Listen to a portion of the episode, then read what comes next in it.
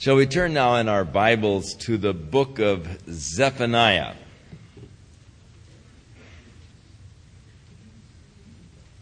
The opening verse tells us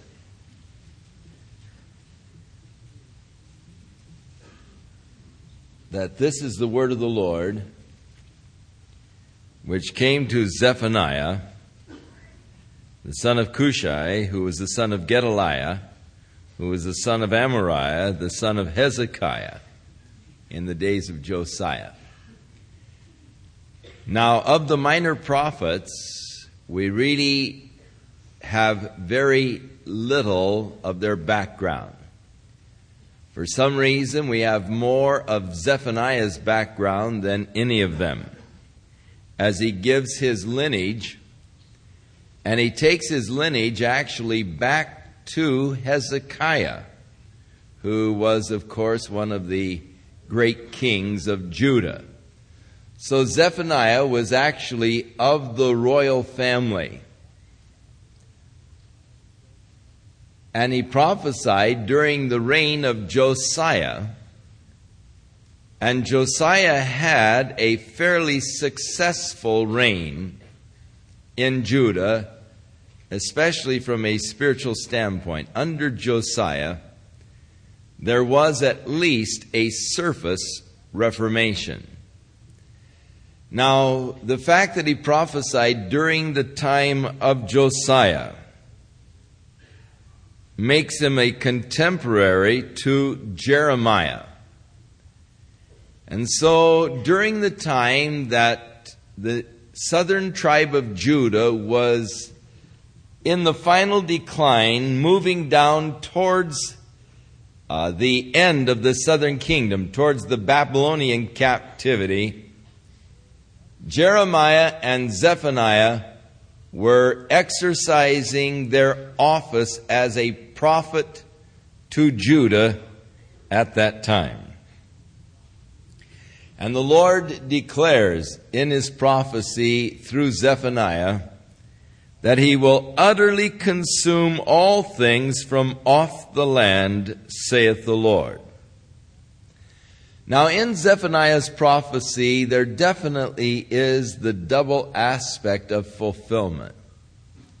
There was that fulfillment that was to take place under the destruction that came from Babylon and Nebuchadnezzar but that also looked out to the end. And Zephaniah looks out to the great tribulation and does prophesy much about the great tribulation, the judgment of God, the indignation of God that is going to come upon this godless age in which we live.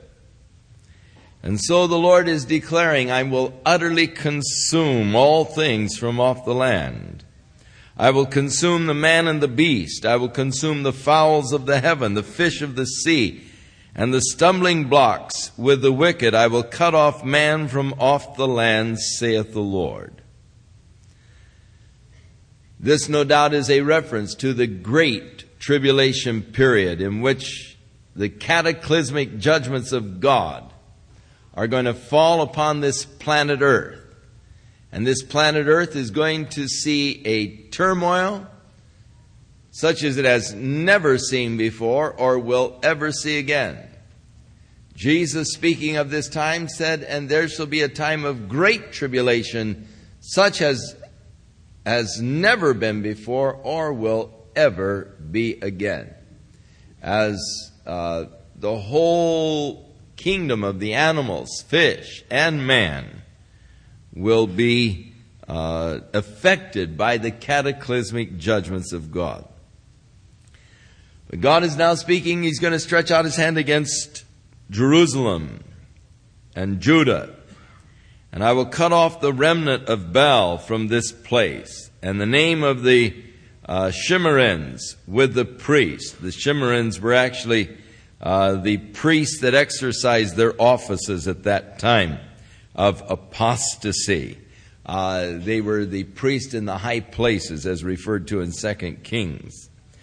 And so, because of the idolatry there in Jerusalem and in Judah, God was going to turn them over into the hands of their enemies. I have mentioned before, and I think that it is quite significant, that in some of the latest archaeological diggings, Professor Shiloh is seeking to uncover the old city of David. They call it the Hill of Ophel. And it is right above the springs of Gihon. And that hill that comes down to Gihon and goes up from there and the pool of Siloam under which Hezekiah dug, dug his tunnel, above the hill and up the slopes, is the old city of Jerusalem that dates back to the time of this prophecy. The city of, or the hill of Ophel, and really was known as the city of David. And as they have been excavating on up in recent excavations. These are the ones that created the riots last year. Uh, the riots were perpetrated by some of the rabbis, the Orthodox rabbis, who felt that Professor Shiloh was not giving proper regard to the bones that he was uncovering.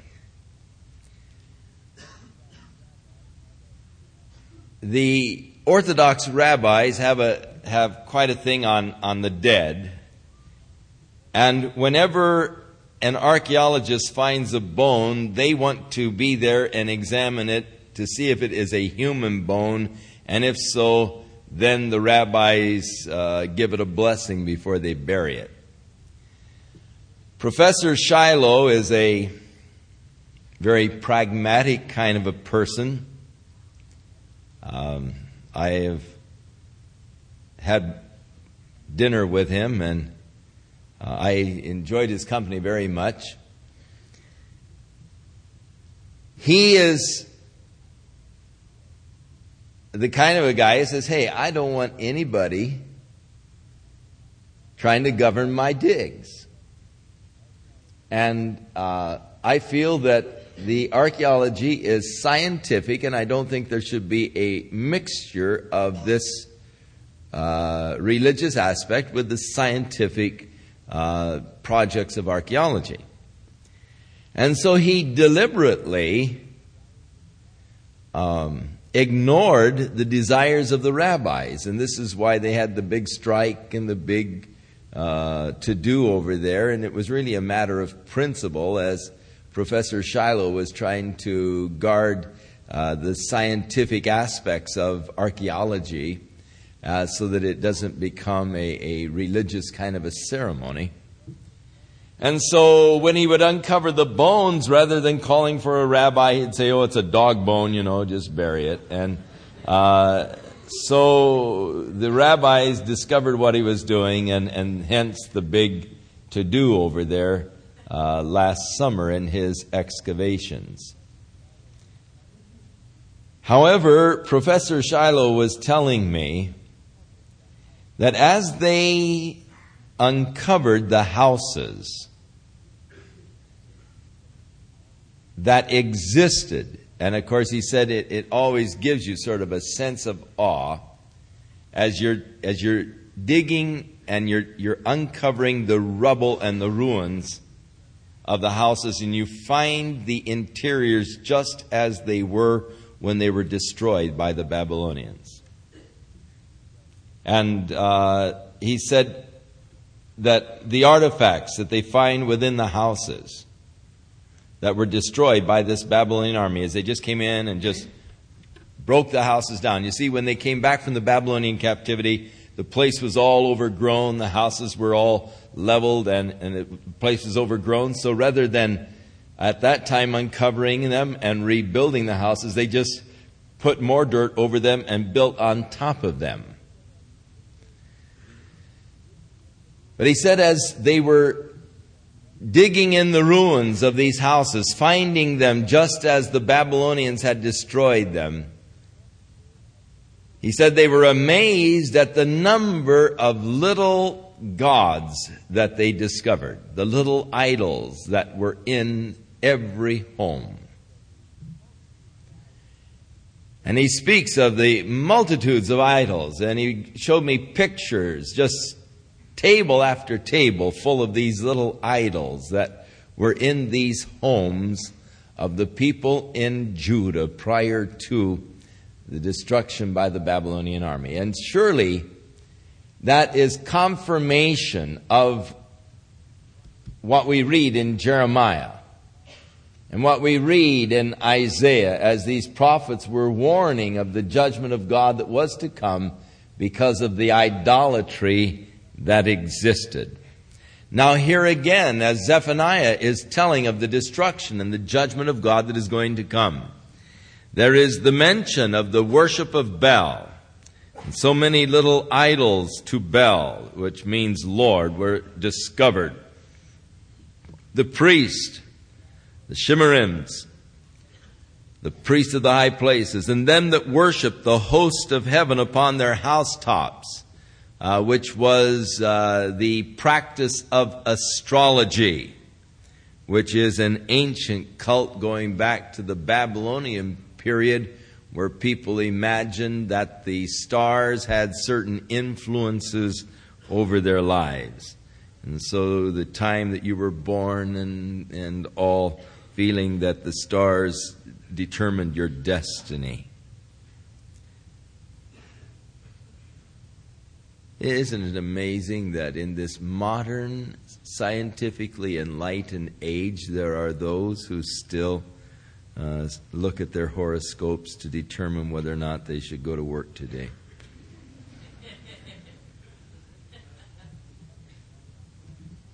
They worship the host of heaven upon the housetops, and them that swear by the Lord and swear by Malcham, which of course is the uh, idol of the Ammonites, which had its equivalent of Molech.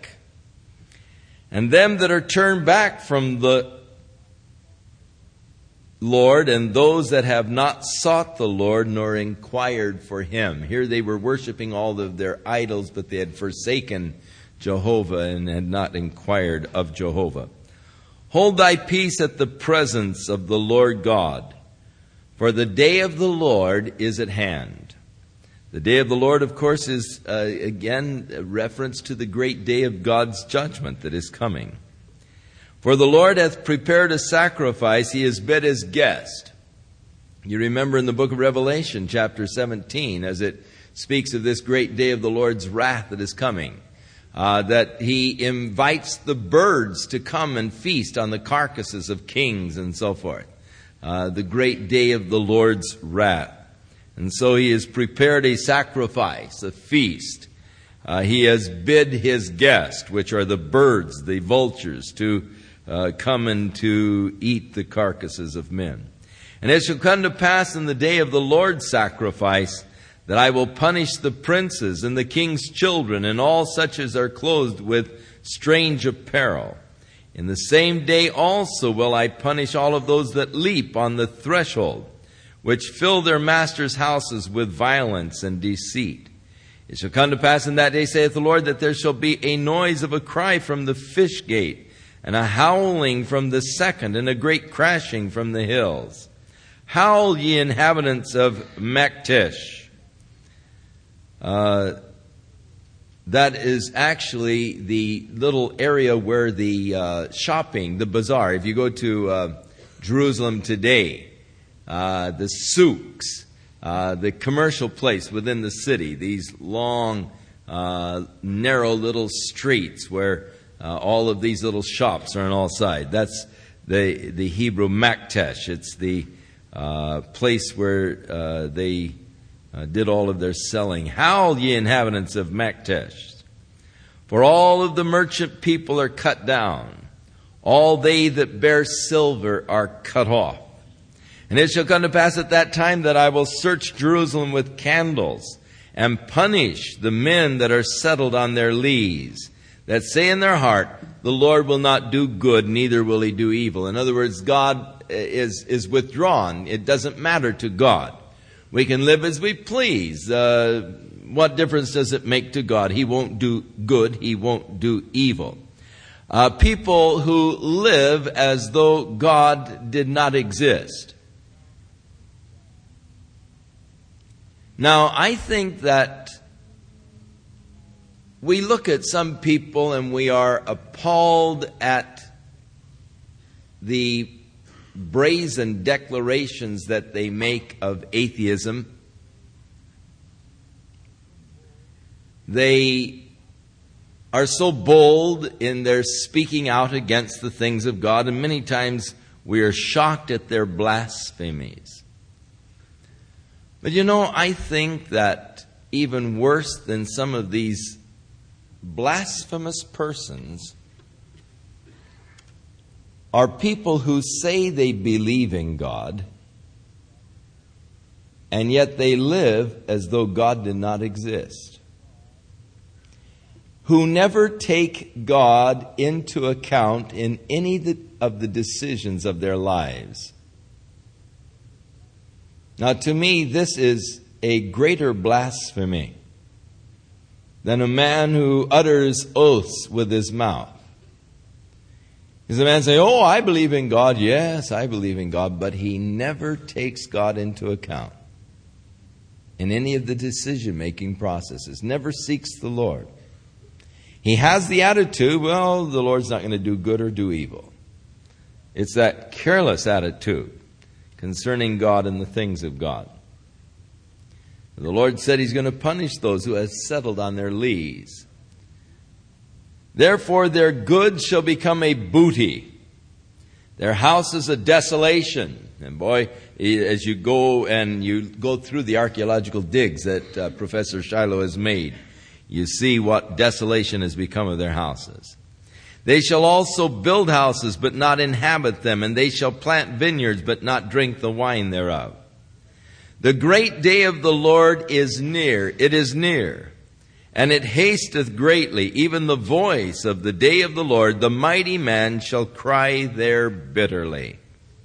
That day is a day of wrath. It is a day of trouble, of distress, a day of wasteness and desolation, a day of darkness and gloominess, a day of clouds and thick darkness, a day of the trumpet, uh, the battle trumpet that calls the troops to assemble. An alarm against the fenced cities, against the high towers. I will bring distress upon men, that they shall walk like blind men, because they have sinned against the Lord, and their blood shall be poured out as dust, and their flesh as the dung. Neither their silver nor their gold will be able to deliver them in the day of the Lord's wrath. But the whole land shall be devoured by the fire of his jealousy, for he shall make even a speedy riddance of them all that dwell in the land. And of course, uh, the uh, prophecy here does definitely spread out in the double fulfillment, going to the great day of God's judgment that is coming yet upon the earth. Gather yourselves together, yea, gather together, O nation not desired. Now, that not desired in the Hebrew literally means a nation that knows no shame. They were doing shameful things, but they refused to be ashamed. Before the decree bring forth, before the day pass as the chaff, before the fierce anger of the Lord come upon you, before the day of the Lord's anger is come upon you, seek ye the Lord all ye meek of the earth, which have wrought his judgment. Seek righteousness, seek meekness.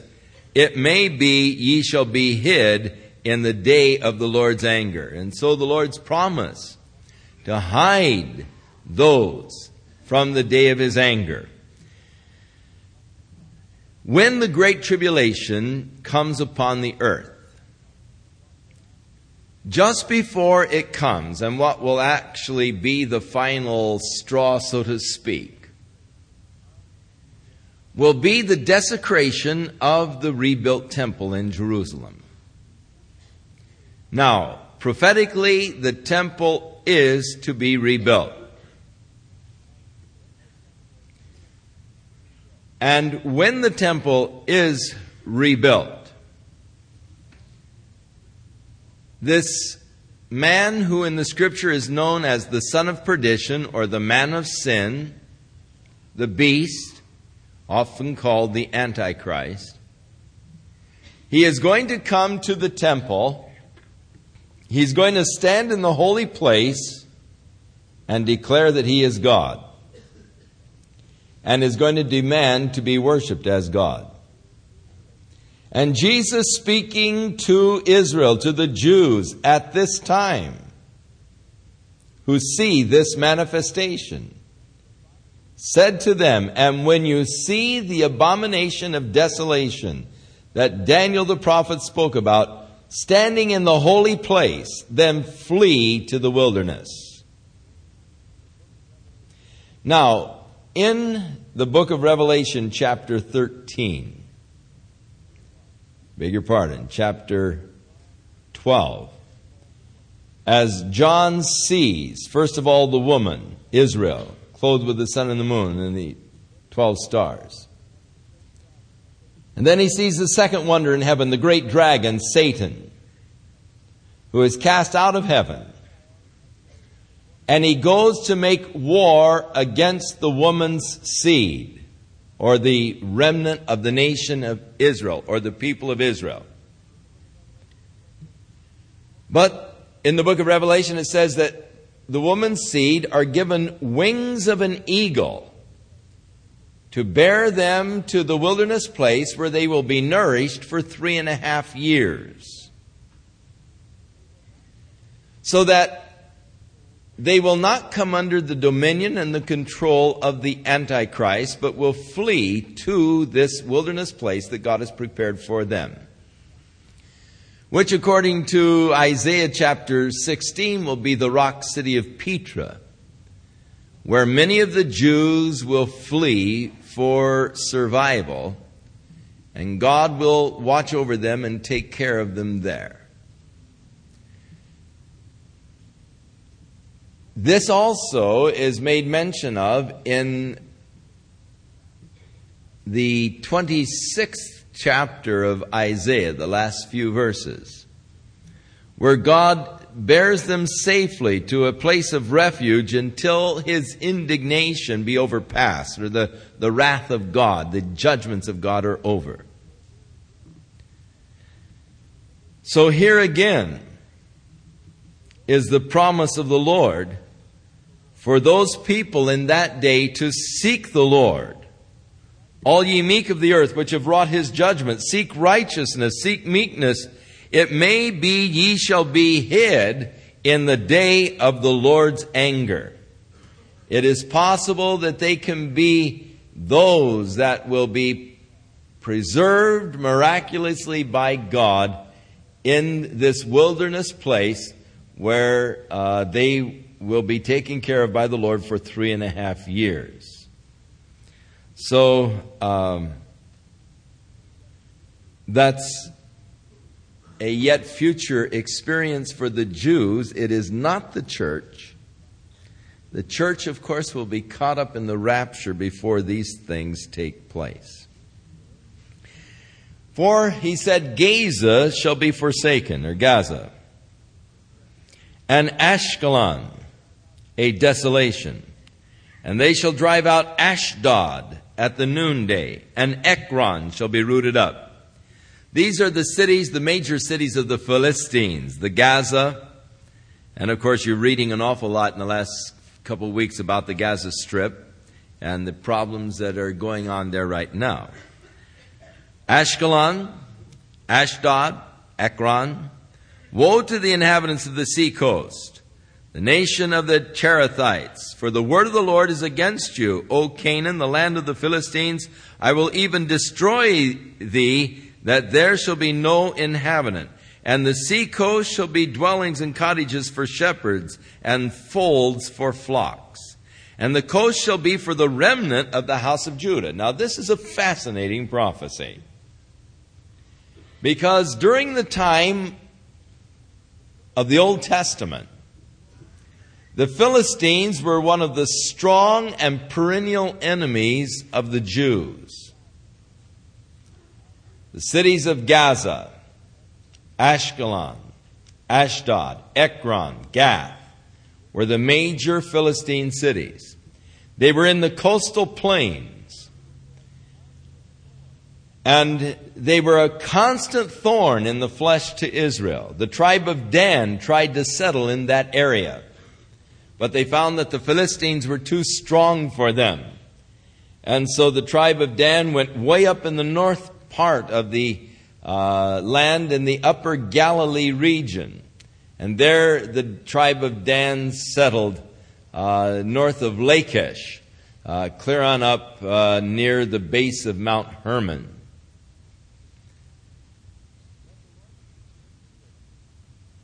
But the Lord is here predicting that the Philistines are going to be destroyed and that these cities will be desolate. They will just be places where the nomadic uh, Bedouins keep their flocks. But then the prophecy goes on to declare the coast shall be for the remnant of the house of Judah, and they shall feed thereon. Now, it's extremely interesting that in these days in which we live, these Philistine cities, Ashdod, Ashkelon, have been rebuilt into Jewish communities. And in Ashdod, the Israelis have built their major seaport. And most of the shipping is no longer done out of Haifa, but it's done out of Ashdod. And as God has declared, this area for years, for over a thousand years, was just grazing land for the Bedouins. But when Israel became a nation again, they began the rebuilding projects, and one of the major projects was the rebuilding of this area of Ashdod and the making of this modern seaport and also Ashkelon. And so they have settled in the area now that was once a part of the Philistine territory. And so this fascinating prophecy of Zephaniah has been fulfilled during some of our lifetime. Some of you kids are still too young to, you know, it happened before you were born, but I, I do remember it.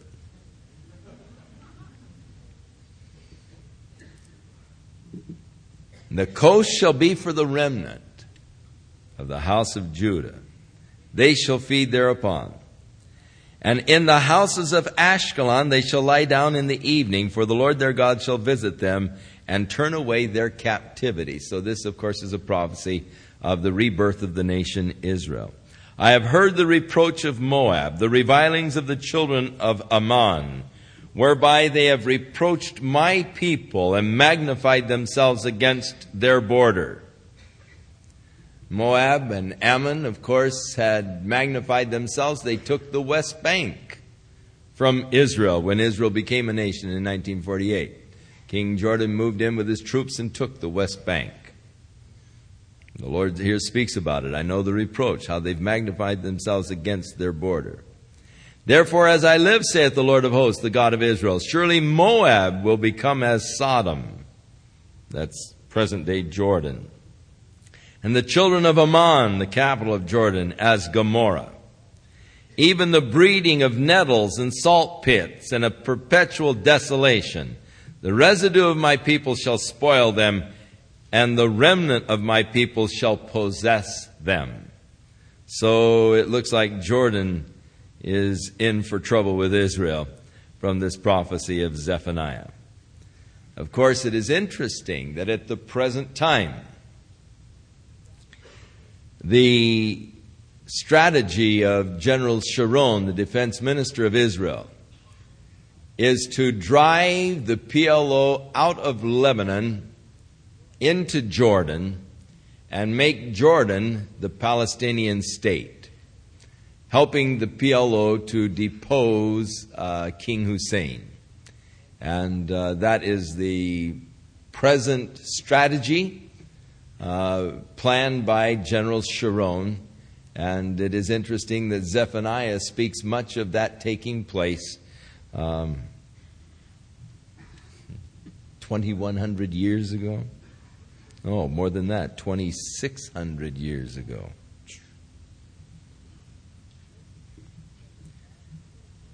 This shall they have for their pride, because they have reproached and magnified themselves against the people of the Lord of hosts. The Lord said, Touch not my anointed, do my prophets no harm. The Lord said He would bless those that blessed Abraham, He would curse those that cursed them. And so Moab or Jordan is to fall because of their treatment of God's people, the people of the Lord of hosts. Now, it isn't that the people of the Lord of hosts are so righteous. It's just that God has chosen them. And because God has chosen them, we should respect them. The Lord will be awesome unto them, for he will famish all the gods of the earth, and men shall worship him, every one from his place, even all of the isles of the heathen, or the coast of the heathen.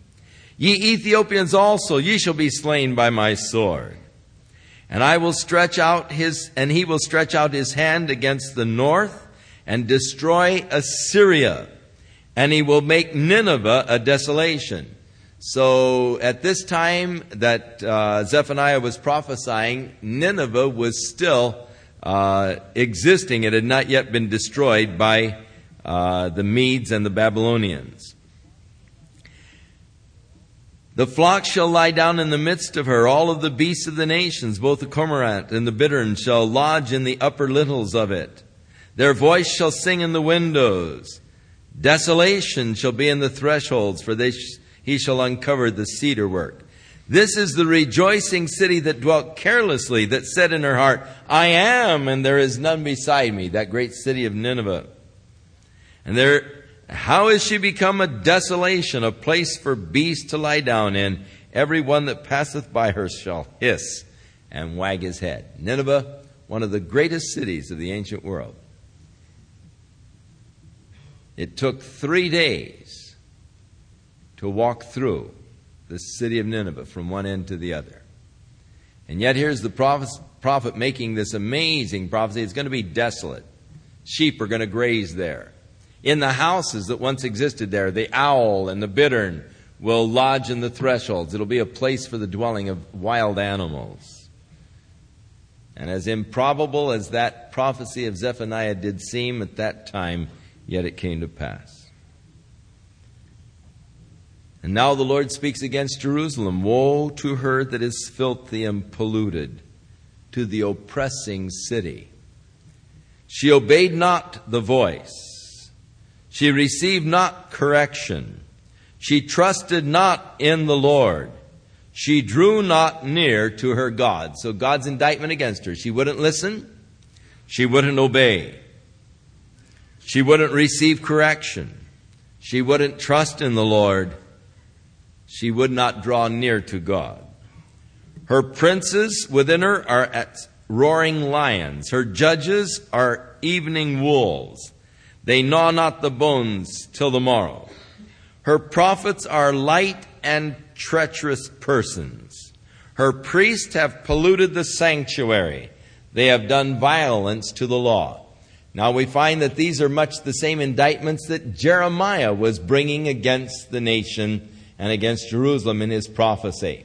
And you remember how Jeremiah had a hard time with these false prophets who were coming to the king and saying, Oh, king, you know, you're going to be pushing uh, the Babylonians all over the place. They won't come near here and all. And uh, how that uh, they were conspiring against Jeremiah because he dared to stand up and tell the truth.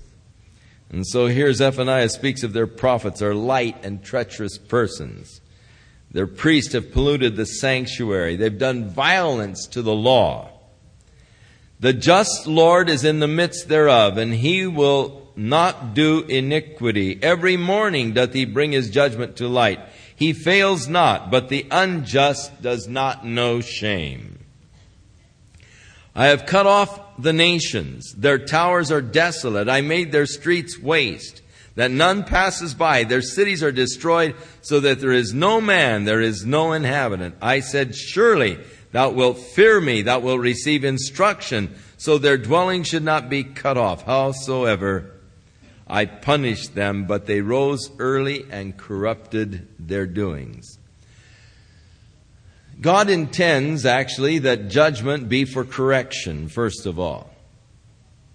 When we start getting out of line, God oftentimes brings judgment in the form of chastisement into our lives. And the purpose of it is to turn us back to God. But it's tragic that so many people when God is bringing the rod of chastisement, will oftentimes rebel against the Lord, and thus their condition only worsens. But the Lord said, When my judgments are in the land, it will cause my people to turn to righteousness. And a true child of God, when he begins to see the judgments, turns to God. But here, the Lord speaks of his judgments and how that. Um, they just corrupted themselves all the more.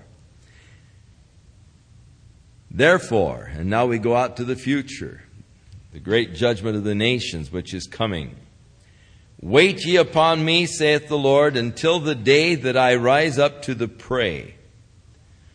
For my determination is to gather the nations, that I may assemble the kingdoms, to pour upon them mine indignation. And as we told you, the word indignation in the Old Testament is the equivalent of the great tribulation of the New Testament. And so here God is speaking of the great tribulation period as he gathers the nations, and of course, gathering them into the valley of Megiddo for the great battle of Armageddon where I will pour out upon them my indignation, even all my fierce anger, for the earth shall be devoured with the fire of my jealousy. For then will I turn to the people a pure language, that they may call upon the name of the Lord to serve him with one consent. Now, originally, men all spoke one language. But at the Tower of Babel, as men, through tremendous scientific progress, were building these communication towers for extrastellar communication, to communicate with people in space, to learn from those in space.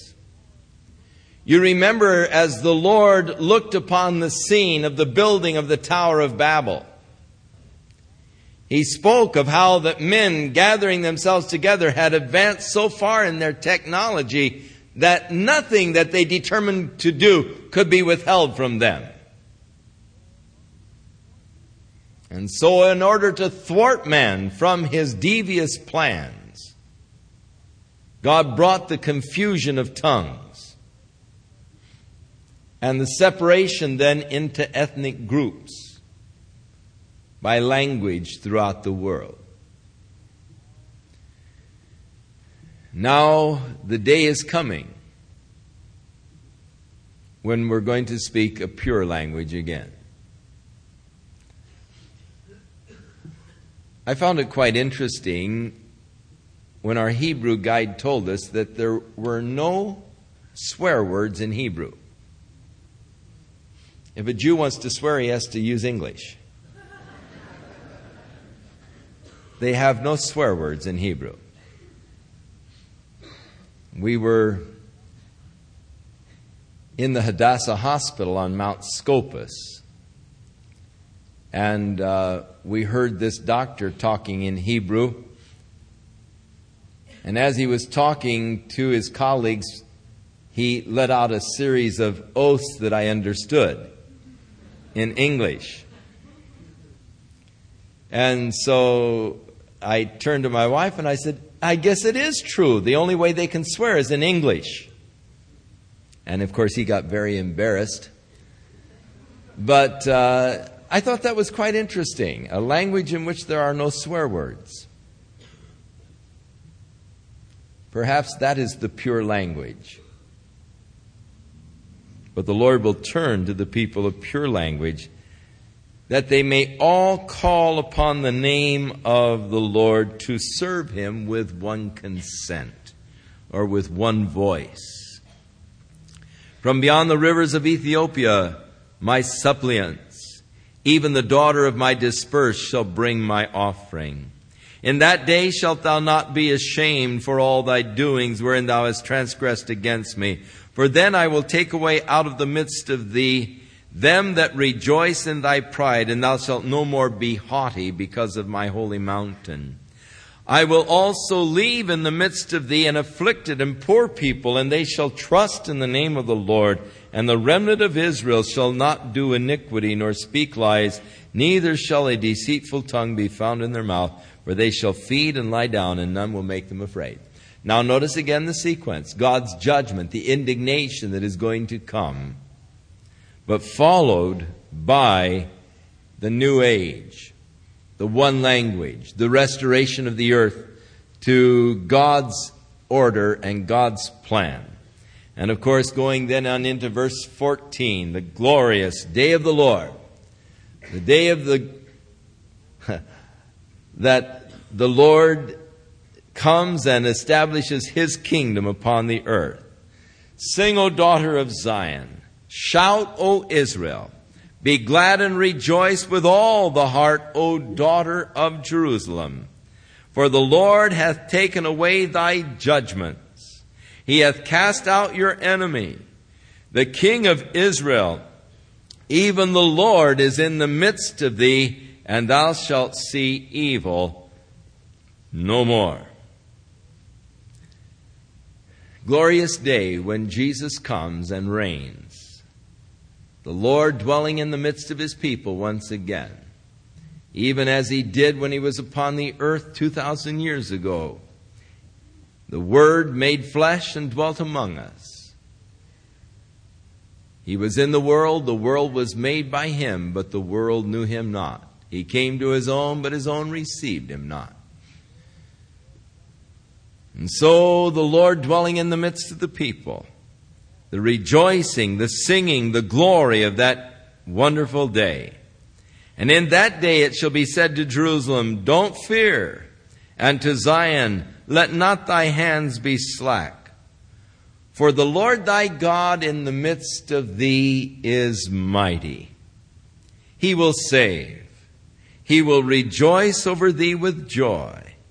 He will rest in his love he will joy over thee with singing.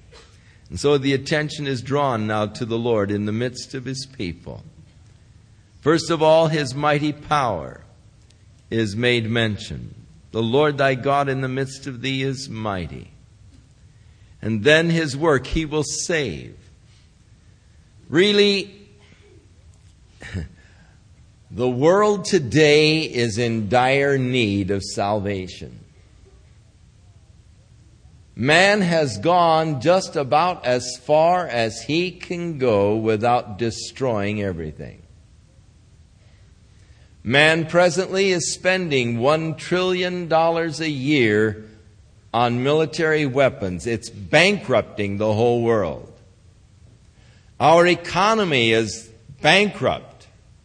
The Russians' economy is bankrupt because we are spending so much money in our military budgets, we are bankrupting our world. A hundred and three billion dollars of deficit spending this year alone for the defense projects. In fact, we're spending even more than that for defense. They have asked for $1 trillion for defense over the next five years.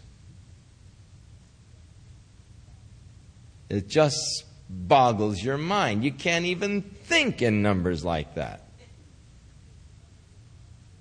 Even if you wanted to count to a billion, it would take you 19 years, day and night, counting at the rate of 100 a minute. $103 billion that they don't have.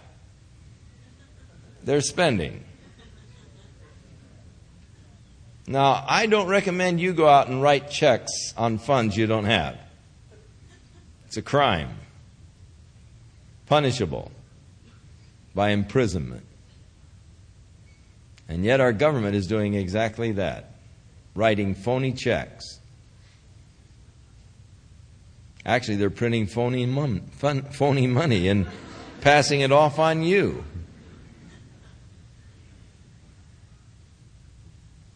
It used to be that the currency was covered by gold. They had gold notes. And then it was covered by silver, and they had silver notes. And you noticed on the old silver notes, it was redeemable in silver. But a few years ago, they called in all the silver notes. The gold notes, in effect, said, We owe you $20 in gold. The silver notes said, in effect, We owe you 10 or 20 or $5 in silver.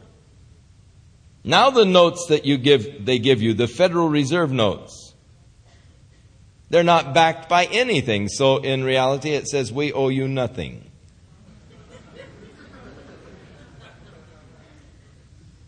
Sad state of affairs. Oh, how the world needs saving.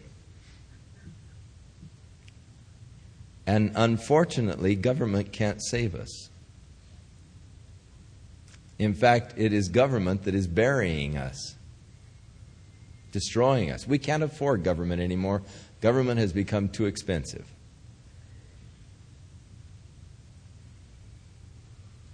And the same is true around the world. Only one hope for this old sick world. From a sociological standpoint, we look at the sociological sickness of the world. We look at the sociological sickness in the United States. We see the epidemic crime levels. We see the assaults, the murders, the rapes. No solution, no answer.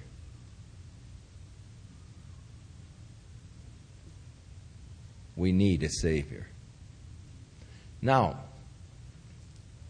there is coming a false Savior. A man who is going to have all kinds of novel, new ideas, who will seemingly save the economy for a time. Who will solve much of the social evils. Because so many of the crimes involve money. All of the convenience stores that are robbed every night, the service stations that are robbed, and pockets that are picked, and purses that are snatched, or goods that are heisted. And it all involves a monetary exchange. A guy rips off your television set and all so that he can go and sell it quickly for some money. He gives it to a fence and he gets money, and it's all this thing of money. So, this man is going to come up with a fantastic solution to the social problems, many of them of crime, by eliminating money completely by assigning everyone a mark recognizable by a computer scanner. A mark that will be placed in the right hand or in the forehead of everybody. And no one will be able to buy or sell unless they have this mark. You read this week in the paper where they figure that there is between 80 and 100 billion dollars of unpaid taxes every year from people who are skimming off the top? The government is going to have to do something, and what better thing can you do than to get rid of money and say, all right, if you want to buy or sell, you'll have to use the mark. No one buys or sells without a mark. That way, they'll know every asset that you have. You won't be able to dispose of them except that mark is used. And all the exchanging will be done through the use of the mark, which of course will have your monetary equivalent within the computer bank, stored within the computer system. And immediately, all of the crimes involving money will be over. You can't hold up, it's all in the computer. Of course, there will be then people who will be developing ways of tapping into the computer and all. But uh, nonetheless, it, it's going to change the crime. And it'll take a while for people to figure the new system, at least three and a half years.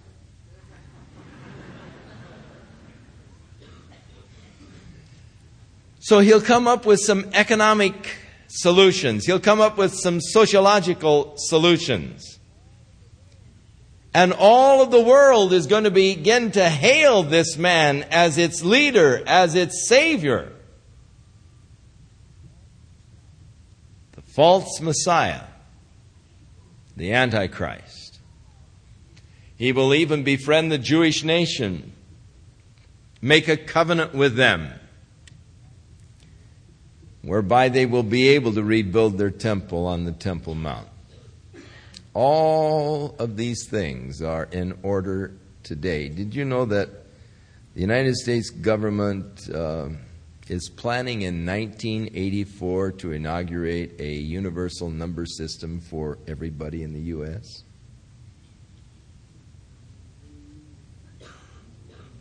We're moving down towards the line.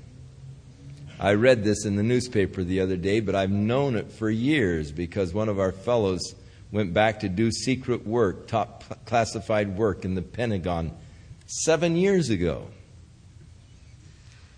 And he thought it was so significant. He said, Chuck, this is top classified, but he said, I feel I've got to tell you. 1984, he said, I've been working on the program back in Washington, D.C. He said, 1984, we've targeted to give a universal number to everyone in the U.S. All the plans are there. And, and the other day in the paper, someone let the leak out, so I'm not doing anything that I shouldn't by telling you. How the world needs to be saved. The only hope is Jesus Christ. This man who pretends to be a Savior, who the world thinks is a Savior, is only going to ultimately plunge the world into the greatest chaos the world has ever known. For three and a half years, it's going to look like peaches and cream. But then the cream is going to sour, and things are going to really go bad. The Lord thy God in the midst of thee. But Jesus is then coming. He's going to set up his kingdom. He's going to dwell in the midst of the people. What rejoicing, what singing, what joy in those days. The Lord thy God in the midst of thee is mighty. He will save. He will rejoice over thee with joy. He will rest in his love. He will joy over thee with singing. The Lord is going to be singing a love song to you. I will gather them that are sorrowful for the solemn assembly, who are of thee, to whom the reproach of it was a burden. Behold, at that time I will undo all that afflict thee. I will save her that halteth. I will gather her that was driven out. I will get them praise and fame in every land where they have been put to shame. At that time I will bring you again, even in the time that I gather you, for I will make you a name and a praise among all people of the earth when I turn back your captivity before your eyes, saith the Lord. And so the future blessing upon the nation of Israel in the glorious kingdom age uh, closes the prophecy of Zephaniah. And then we go to Haggai who prophesied in the second year Darius the king. This is not the Darius of Daniel's fame, uh, who was the Persian general when Babylon fell. But this is a Darius who came along later in the year 520 BC, and that's about the time of Haggai's prophecy. And they feel that his prophecy covered a period of two months. Isn't that interesting how that in two months' time the fellow fulfills God's call upon his life? Esther fulfilled the call of God upon her life in two days' time. Remember her uncle Mordecai? I said, How do you know but what God has not brought you to the kingdom for such an hour as this? This is your moment, Esther. This is why you've been born. This is your purpose for life. And it was all accomplished so quickly. Here's Haggai, a prophet, prophesying for a period of a couple of months. Now, as we get into Haggai and Zechariah and Malachi, shift gears. Historically, now we were just in Zephaniah, and that was just before the fall in Babylon, to Babylon. He was predicting the judgment that God would bring upon them through Babylon and all. Then, during the time that they were in the Babylonian captivity, Daniel and Ezekiel were prophesying to them. Now the Babylonian captivity is over. Now a remnant have gone back to Jerusalem and have started building the temple under the leadership of Zerubbabel and Joshua. But they are hassled by the Samaritans, the people who had inhabited the land during the 70 years that they were in captivity. The Samaritans first came and offered to help them. They said, You're a bunch of mongrels. We don't want your help. We're able to do it ourselves. So then they began to send letters to the king of Persia and said, "You better check out these dudes. They're rebellious. Every uh, their whole history is that of rebellion. And if they build the city, they're already talking about rebelling against you once they get the walls up and all. And you better stop their building." And so the king of Persia ordered a cease and desist order. Stop the building. And then through other communications, they said, look, we have the permission of Cyrus. We've got the papers that have given us the permission to build. Check the records. They checked it out. And so the orders came to start building again. But by this time, the people had become interested in building their own homes. And they were beginning to settle down in their own places and uh, fixing up and making their places luxurious and they had lost interest in the rebuilding of the temple. So Haggai comes along, and he is encouraging the people to get back to work in the rebuilding of the temple, and his prophecies have to do with the encouragement of rebuilding the temple. So, in your books of history in the Old Testament, this prophecy of Haggai takes place during the period of Ezra and Nehemiah. Now, if you want extra credit for the course, go back and read Ezra and Nehemiah in conjunction with the last three books Haggai, Zechariah, and Malachi. And if you read it with Ezra and Nehemiah, you will then fit it in its historic position. So, in the second year of Darius, 520 BC, in the sixth month, in the first day of the month, the second year of the reign of Darius the king, there came the word of the Lord by Haggai the prophet to Zerubbabel, who was one of the leaders in this movement of rebuilding, the son of Shealtiel, the governor of Judah, and to Joshua, the son of Josedech, the high priest, saying, Thus speaketh the Lord of hosts, saying, this people say the time is not come, the time that the Lord's house should be built. This isn't the time to do it. There was a procrastination on the part of the people. Then came the word of the Lord by Haggai the prophet, saying, They were saying, The time isn't come. And he said, Is it time for you to dwell in your sealed houses, and this house lie waste? Now therefore, thus saith the Lord of hosts, consider your ways. Now, it is interesting how that Haggai, or the Lord through Haggai, is constantly calling the people to consider. You know, there are a lot of things that happen around us and we never take it into consideration. It seems that we've become very shallow people. You know, through our television news and through our news magazines and through all of the media that we have today. We've become extremely broad people. We know a little bit about everything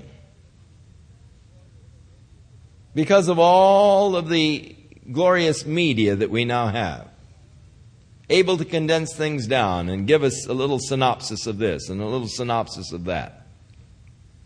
So we become extremely broad. We know a little bit about everything, but we don't know much about anything. We're very shallow. We don't really stop to consider a lot of times things that are happening around us. And and the Lord is saying, hey, look, take a look at this. Consider this now. And so Haggai is calling the people to consider their ways. For he said, Look, you have sown a lot of seed, but you've harvested very little. You don't have enough. You drink, but you're not filled. You are busy making your clothes, but you are not warm. And he that earns wages earns wages to put it into a bag with holes. Very descriptive, isn't it? Remind you of anything you've experienced? You put your wages in a purse that has holes. Where does the money go? Thus saith the Lord of hosts, consider your ways. The second challenge to consider. Consider this. Times are bad. Your crops are failing. You don't have enough. There's not enough to go around. Now he said, Go up to the mountain and bring wood and build the house and I will take pleasure in it. And I will be glorified, saith the Lord. For you looked for much, and lo, it came to little. And when you brought it home, I did blow upon it. Why, saith the Lord of hosts? Because of my house that is waste, and ye have run every man to his own house. Therefore, the heaven over you is stayed from dew, and the earth is stayed from her fruit. I called for a drought upon the land and upon the mountains and upon the corn and upon the new wine and upon the oil and upon that which the ground brings forth and upon men and upon cattle and upon the labor of the hands. The Lord said, I've brought the drought because you have forsaken my house. You've allowed my house to lie waste because you are putting yourselves first. Now, Jesus said that the heathen world, the Gentile world, is seeking after what it's going to eat, what it's going to drink, and what it's going to wear. These are basically the things the Lord has been talking to these people about. And so many people today are working double jobs, or both husbands and wives working because they're so concerned with what they're going to eat, what they're going to drink, and what they're going to wear. Times are tough. There's not enough money to go around. There seems to be a drought. But the Lord said, The reason why is because you have forsaken my house. You've allowed it to be desolate. And so the Lord, He said, call for the drought. Now, in the New Testament, where Jesus said these things to the Gentiles, seek, He said, But you seek first the kingdom of God and his righteousness, and all these things shall be taken care of. You see, the people had messed up their priorities. They were seeking themselves first. They were seeking their own luxuries first, and as a result, they didn't have enough. They were seeking to provide for their physical needs, their clothing, their food, their drink, and they never had enough. They never had enough. The Lord said, Look, you seek first my kingdom and my righteousness, and all these other things will be added. Get your priorities straight. Put the Lord first in your life. Seek the Lord first in your life, and God will take care of your needs. Now, our sinful hearts of unbelief said, But I don't know how he can do it. But it isn't yours to know how, it's only yours to obey in faith. And if you obey in faith and put God first and seek God first, you can be sure that His Word is true. And all these other things will be added to you. God will take care of you. God will provide for you if you put Him first. But you know, one of the first things to get whacked out of the budget is the Lord's place. It's one of the first things to go.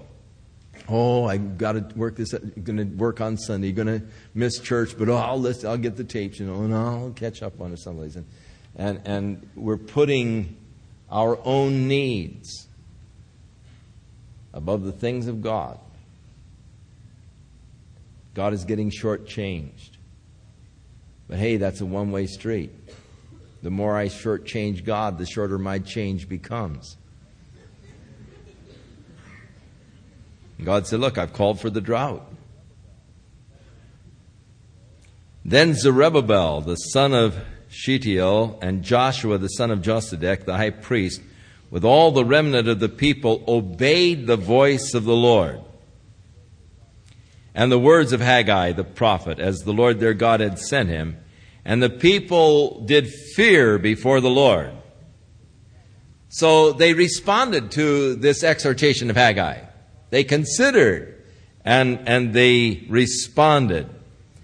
And so Haggai came with a second message. Then spake Haggai, the Lord's messenger, and the Lord's, the Lord's message to the people, saying, I am with you, saith the Lord. Now that was a very short message. But oh, what a comforting message. They obeyed, and the Lord spoke again and said, I am with you, saith the Lord. That was all the message. And so the Lord stirred up the spirit of Zerubbabel, the son of Shealtiel, the governor of Judah, and the spirit of Joshua, the son of Josedech, the high priest, and the spirit of all the remnant of the people. And they came and did work in the house of the Lord of hosts, their God. And in the 24th day of the sixth month in the second year of Darius the king. Now, in the seventh month, in the 21st day of the month, the word of the Lord came to the prophet Haggai, saying, Speak now to Zerubbabel, the governor of Judah, and to Joshua, and to the residue of the people, saying, Who is left among you that saw this house in her first glory? And how does it look to you now? Is it not in your eyes in comparison as of nothing? The Temple of Solomon, of course, was an extremely glorious building. It was destroyed by Nebuchadnezzar's troops. Now, in the book of Ezra, we are told that as they began to lay the foundation for the new temple at this time, the young people those who had been born in Babylonian captivity, those who had never seen the glory of Jerusalem during the days prior to the captivity, those who had never seen the glorious temple that Solomon had built. Those young people were all rejoicing, they were dancing, they were happy, we're laying the foundations of the Lord's temple. But the older people who remembered the glory of Solomon's temple, when they saw, you know, how paltry was this new thing that we're building, they, they, it said, stood there and wept. So upon this occasion of the older people who could still remember the glory of Solomon's temple, on the occasion of their weeping, the word of the Lord came through Haggai, and who of you is left among those that saw this house in her first glory? And how do you see it now? Is it just really as nothing compared to the first? Yet, now be strong, O Zerubbabel, saith the Lord, and be strong, O Joshua, and be strong, ye people of the land, saith the Lord, and work, for I am with you, saith the Lord of hosts.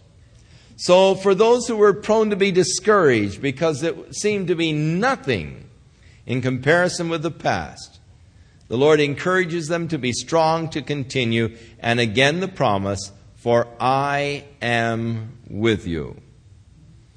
And according to the word that I covenanted with you when you came out of Egypt, so my spirit remains among you. Fear ye not. For thus saith the Lord of hosts, Yet once it is a little while, and I will shake the heavens and the earth and the sea and the dry land.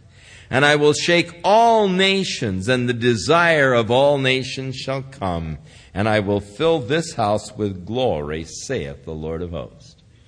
Now, this no doubt is going out now in prophecy to the great tribulation period when God is going to shake the world once again. Actually, in the book of Hebrews, 12th chapter, we read where the Lord said, And once again I am going to shake the world like it has never been shaken before. So that everything that can be shaken will be brought down, and only that which cannot be shaken shall remain. Tell you what, I don't want to be in downtown LA when that takes place. Once again, God said, I'm going to shake the world until everything that can be shaken will be destroyed what folly it is for us to put all of our energies and efforts and all into the material things because they can all be shaken.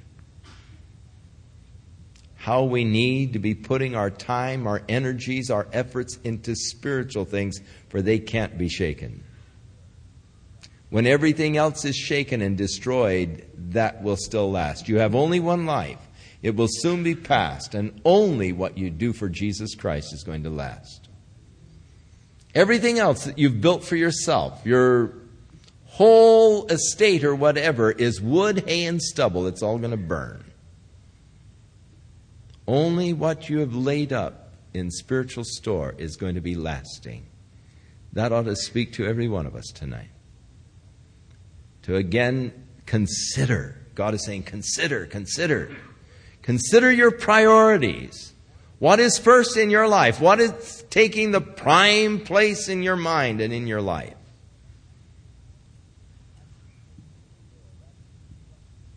After the shaking of the world, after the destruction of this present material world as it is, then the desire of nations will come. The glorious coming again of Jesus Christ, and then the glory of God once again filling the temple. The temple, of course, is described in the book of Ezekiel. The silver is mine, the gold is mine, saith the Lord of hosts. And the glory of this latter house shall be greater than of the former, saith the Lord of hosts.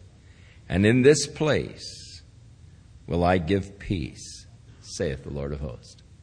So, this marvelous prophecy of Haggai, when the Lord returns, the desire of nations, and the glory of God fills the temple, it is in that place that the Lord will give peace. Now, in the 24th day of the ninth month, and so now we are two months after the first prophecy.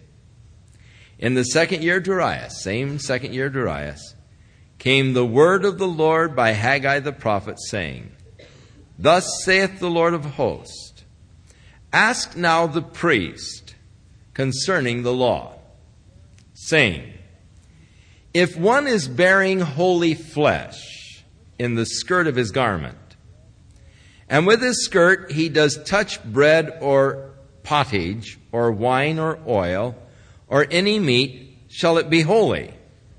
And the priest answered and said, No. Now, there were all kinds of laws that God gave in Leviticus concerning holy and unholy things. And so, uh, there were many ways by which you could defile yourself, and then anything you touched would become defiled. If you would touch a dead body, then you would be considered unholy. And if any, if you touched anything else, then that would also be considered unholy. And so he's asking, you know, if the priest is bearing this holy flesh, and with his skirt he touches something that is common, is the holy flesh then still considered holy? The answer is no. It is interesting how that the priests and the scribes and Pharisees in the days of Jesus, when they would go down the street, would wrap their coats tightly around them because they didn't want their coats flaring out and touching some unclean person. So they were very careful not to let their robes flare around. They might accidentally hit one of you unclean persons and they would be defiled. And, this is that kind of holiness that Jesus, of course, spoke so much against. This hypocritical kind of a thing, you know. I'm holier than thou, don't touch me, you know, and, and because I'm too holy to touch or be in touch with people. They, of course, found fault with Jesus because he ate with the common people. He ate with the sinners and the publicans. He would partake of the same soup with them or the same bread, and, and they found fault with him for that. Now, the second question if one that is unclean by a dead body, that is, if, if he has touched a dead body, and is thus un- ceremonially unclean. And if he touches any of these things, shall it be unclean? And the priest answered and said, Yes, it would be unclean if he would touch anything, being in an unclean state. Then answered Haggai, So is this people, and so is this nation before me, saith the Lord and so is every work of their hands, and that which they offer there is unclean. So this law of that which is unclean by touching unclean things, there was this mixture, trying to mix the spiritual with the material, and, and the Lord said, hey, it's all unclean. And now I pray you consider. And again, the calling for the consideration. From this day onward, from before the stone was laid upon the stone in the temple of the Lord, and since those days were when one came to a heap of twenty measures, and there were but ten, one came to the press fat for, to draw out fifty vessels of the press, but there were only twenty. In other words, from these days in which you had your shortages, these days when there wasn't enough to go around, the days before you started this building again of the temple. Now mark this and consider this. When I smote you with the blasting and the mildew and the hail of all of the labors of your hands, yet you did not turn to me, saith the Lord. But consider now, from this day onward, from this 24th day of the ninth month, even from the day that the foundation of the Lord's temple was laid, consider now this. Is the seed yet in the barn? Yes. As yet the vine and the fig tree and the pomegranate and the olive tree hath not brought forth. From this day the Lord said, I will bless you. And so he's saying, now look, you've been going through some rough times financially. You haven't had enough to go around. You've been going through hard times, but it's because your priorities were wrong. You were putting your needs and yourself first. Put me first and I'll take care of your needs. Now, as they began to build the temple again and began to give themselves in the labor for the temple, the prophet came and said, Now look, mark this day. Things are going to change. From here on out, you're going to have plenty. Now you've got your priorities straight. Now you've put God in the place where He should be first in your life. And having put God first, God will now take care of you and God will provide for you. And such is a universal truth and a universal law that knows no time, that knows no dispensation. Put God first in your life, and God will take care of the rest of the things of your life. Put the things of your life first, and you're always going to be running short. You'll never have enough. It is a fallacy of spiritual logic to say we will start tithing when we have enough money to do so.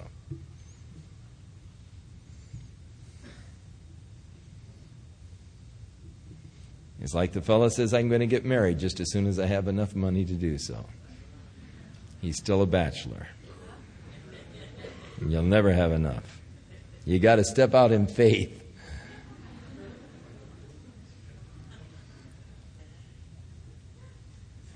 And now, once again, the word of the Lord came to Haggai, the fifth time, the final time.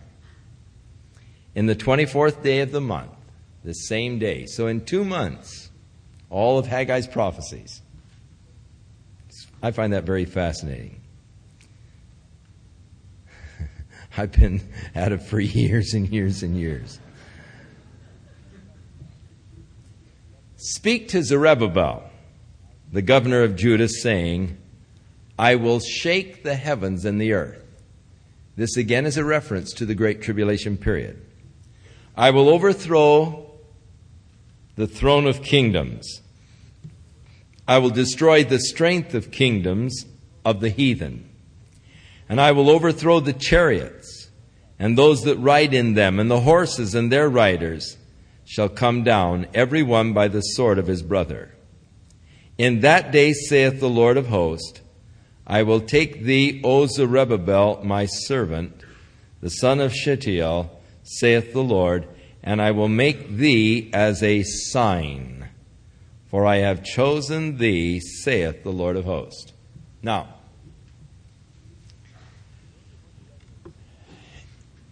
in the book of Revelation, chapter 11, John speaks of the two witnesses that God is going to send. One of the two witnesses we know to be Elijah. From the last word of the Old Testament, the book of Malachi, where the Lord said, Behold, I will send you Elijah the prophet before the coming of the great and awesome day of the Lord. And he shall turn the heart of the fathers to the children, the heart of the children to their fathers, lest I come and smite the earth with a curse. So Elijah preceding the Lord, one of the two witnesses. There has been an awful lot of speculation as to the identity of the second witness. Some have said Enoch because he did not die but was translated into heaven.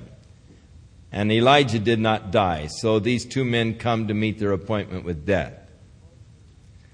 Others say Moses, because Moses represented the law and Elijah represented the prophets, those spokesmen for God to the people or to the Jewish nation always. The law and the prophets speak to the Jews. I've never shared with anybody my beliefs on this. I've always given the options that have been spoken of by the various Bible teachers, but I personally feel that Zerubbabel will be the other witness. Because the Lord here declares that when he comes to overthrow the throne and the kingdoms, to destroy the strength of the kingdoms of the heathen, that I will take thee, O Zerubbabel, my servant, and I will make thee as a sign for I have chosen thee, saith the Lord of hosts. Now, not to just dump that on you without anything else. In chapter 4 of the book of Zechariah, which we will be getting next week, so we'll give you just a little insight into next week's. And the angel that talked with me came again, and he waked me as a man that is awakened out of his sleep. And he said unto me, What do you see? And I said, I've looked, and behold, there's a candlestick of all gold, with a bowl upon the top of it, and seven lamps thereon, and seven pipes are leading to the seven lamps which are on the top of it. And there are two olive trees by it, one on the right side of the bowl, and the other on the left side.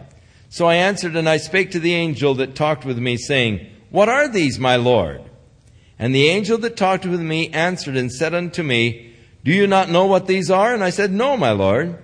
Then he answered and said unto me, This is the word of the Lord unto Zerubbabel, saying, Not by might, nor by power, but by my spirit, saith the Lord of hosts.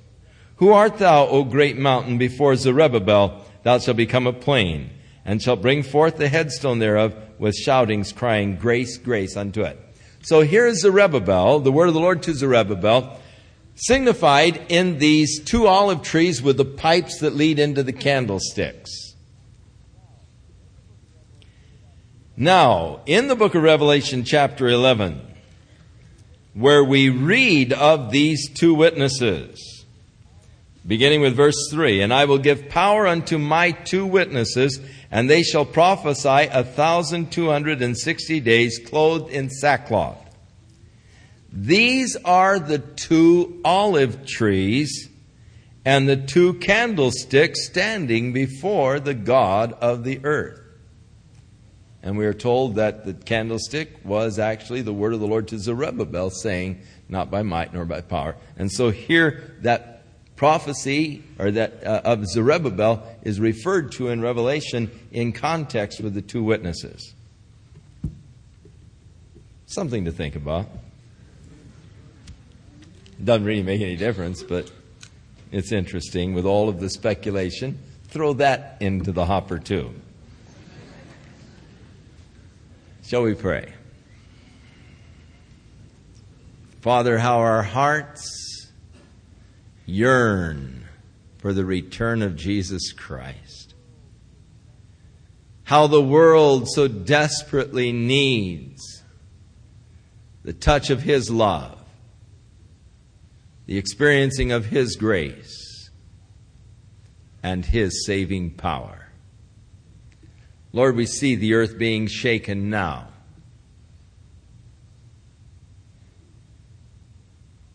the kingdoms being shaken. We see the turmoil, the distress, the perplexities. Oh Lord, how we need for your kingdom to come and your will to be done here on this earth. Lord, man, in exercising his own will, following his own passions and greed, has almost destroyed this beautiful planet that you have created. We've raped its resources, we've polluted its atmosphere and waters. Oh God, how we've plundered and ravaged thy beautiful world. Oh God, how desperately we need your help. How desperately the world needs your help tonight.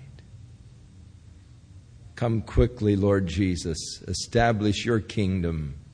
Bring peace and righteousness, lest man destroy himself.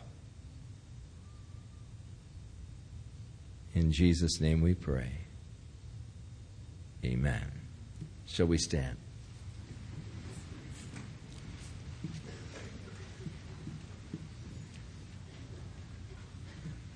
May the Lord bless and keep you through the week. May He increase your understanding of His love and of His purpose for your life. And may He help you as you consider your own priorities.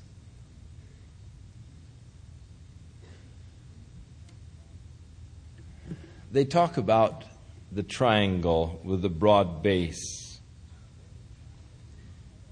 And that every time you cut off from the bottom of the base, you are decreasing the size of the triangle. To where, if you continue to cut off, ultimately you'll be left with just the apex.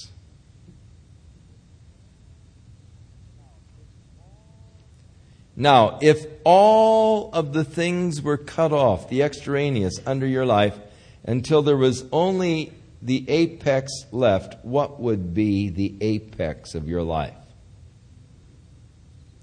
What is the top priority? What is that which you hold most dear?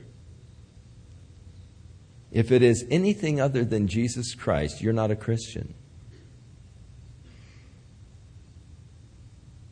He should be the last to go. He should be top, the apex of your whole existence, the Lord of your life. Consider, the Lord says, now consider this, now consider this. And go ahead and consider your own life. This week,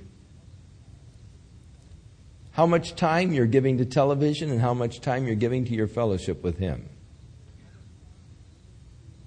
how much time you're giving to your hobbies, how much time you're giving to Him. Consider yourself, your life. Maybe there's a reason behind some of the problems you're experiencing because your priorities are wrong. You get your priorities right, and I guarantee, mark this date, the fourth month. and the 18th day. And things will change if you get your priorities right. God bless you. As you examine your own heart and your life and examine your priorities, and as you seek to make things right with God. The Lord bless thee